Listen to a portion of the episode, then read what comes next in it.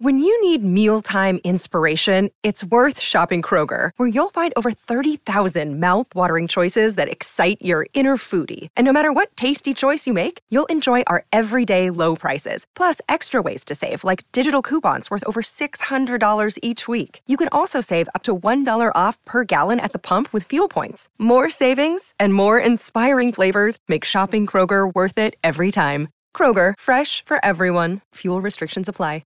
Chris Nelson, good morning.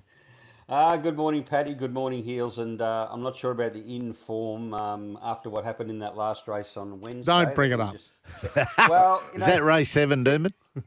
Yes, you know, you can... that's it, just in case you didn't know, Heels. But, yeah, I mean, you can have a run and then something happens and then, downhill you go. So I'm very wary now of tomorrow. Right, I will be something bad. We'll pretend the last 20 seconds didn't happen. Hey... I've got a text here from Peach, and I've been holding on to it for a while. Morning, boys. I know it's early, so this was early for Chris Nelson. But just a heads up that Irish Songs is running in the Bill Ritchie tomorrow at Randwick with Jake Bayless aboard. He's up against Converge and the like, but I don't think they're heading down there for a haircut. My best of the weekend, by the way, is Skirt the Law, App and Girl, Quinella. Regards, Peach. Happy days. So Irish Songs, I see, is about 20 to 1 again.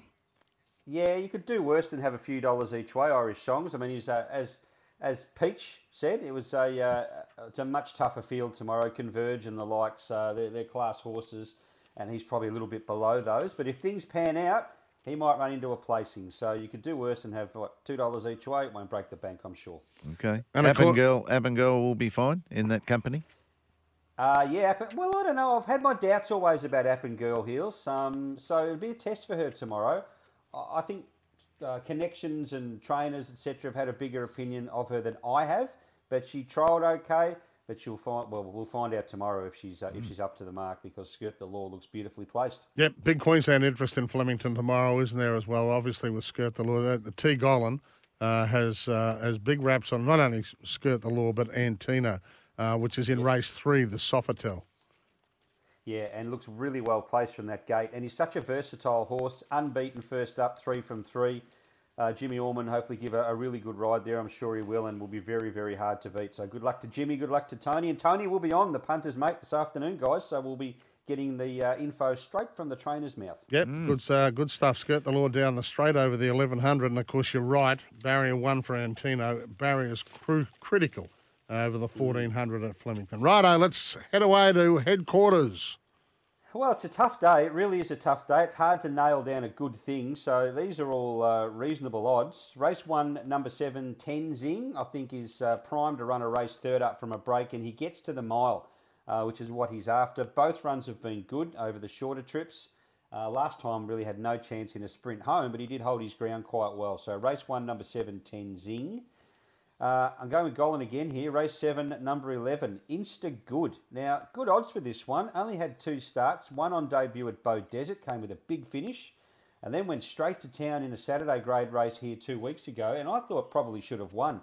Just couldn't get a run at a crucial time in the straight, and when she did get clear, she hit the line strongly, and she, in another probably 20 metres or so, she would have got past those leaders. So I think she's got a great chance in a race where they will run along on paper, and she's the one out the back who'll be just sitting pretty, hopefully, with the last crack at them. Race 7, number 11. And they're betting and $12.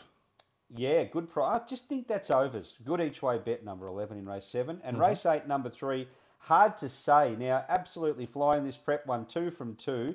I just think maps beautifully. There's probably 3 horses, Asamu, Hold On Honey, and others that'll go forward here. And I think Hard to Say will be right there in that first 4, but ready to strike in the straight. So race 8. Number 3, Hard to Say, very hard to beat. All right, as you're saying, it's a tough day at Eagle Farm tomorrow, but we'll get the money early with race 1 to 7, Tenzing for T J Golland and Ange Jones, and then we've got to wait until race 7, but there's a bit of value here.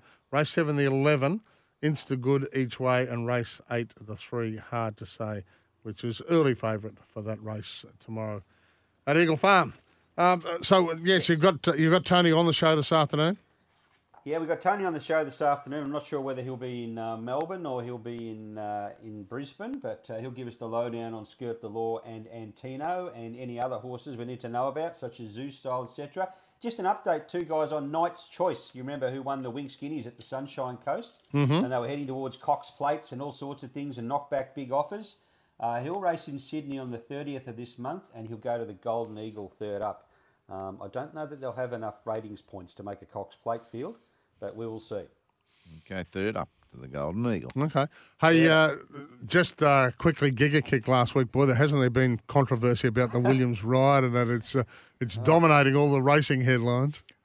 Yeah. Is it the co-trainer or the assistant trainer? I'm not sure if he's involved in the owners. No, I don't think he is. Rocket Rod Douglas is going to strangle Craig Williams, I read in the paper. So I think there's an investigation being launched into that comment. But anyway, we'll see how that pans out. But, I mean, guys, you get some right, you get some wrong. As far as I'm concerned, if it was me, and it's not me, I'd be sticking with Craig Williams. You are one of the most forgiving in the racing game. But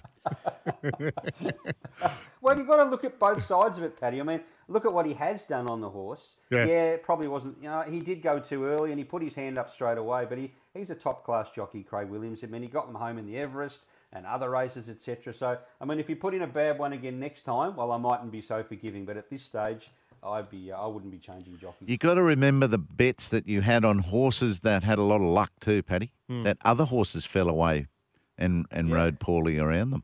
No, I don't. You forget them. No. That's right. I'm only as good as my last star. Chris Nelson, thank you, mate. Thanks, Chris. Thanks, guys. Have a great weekend.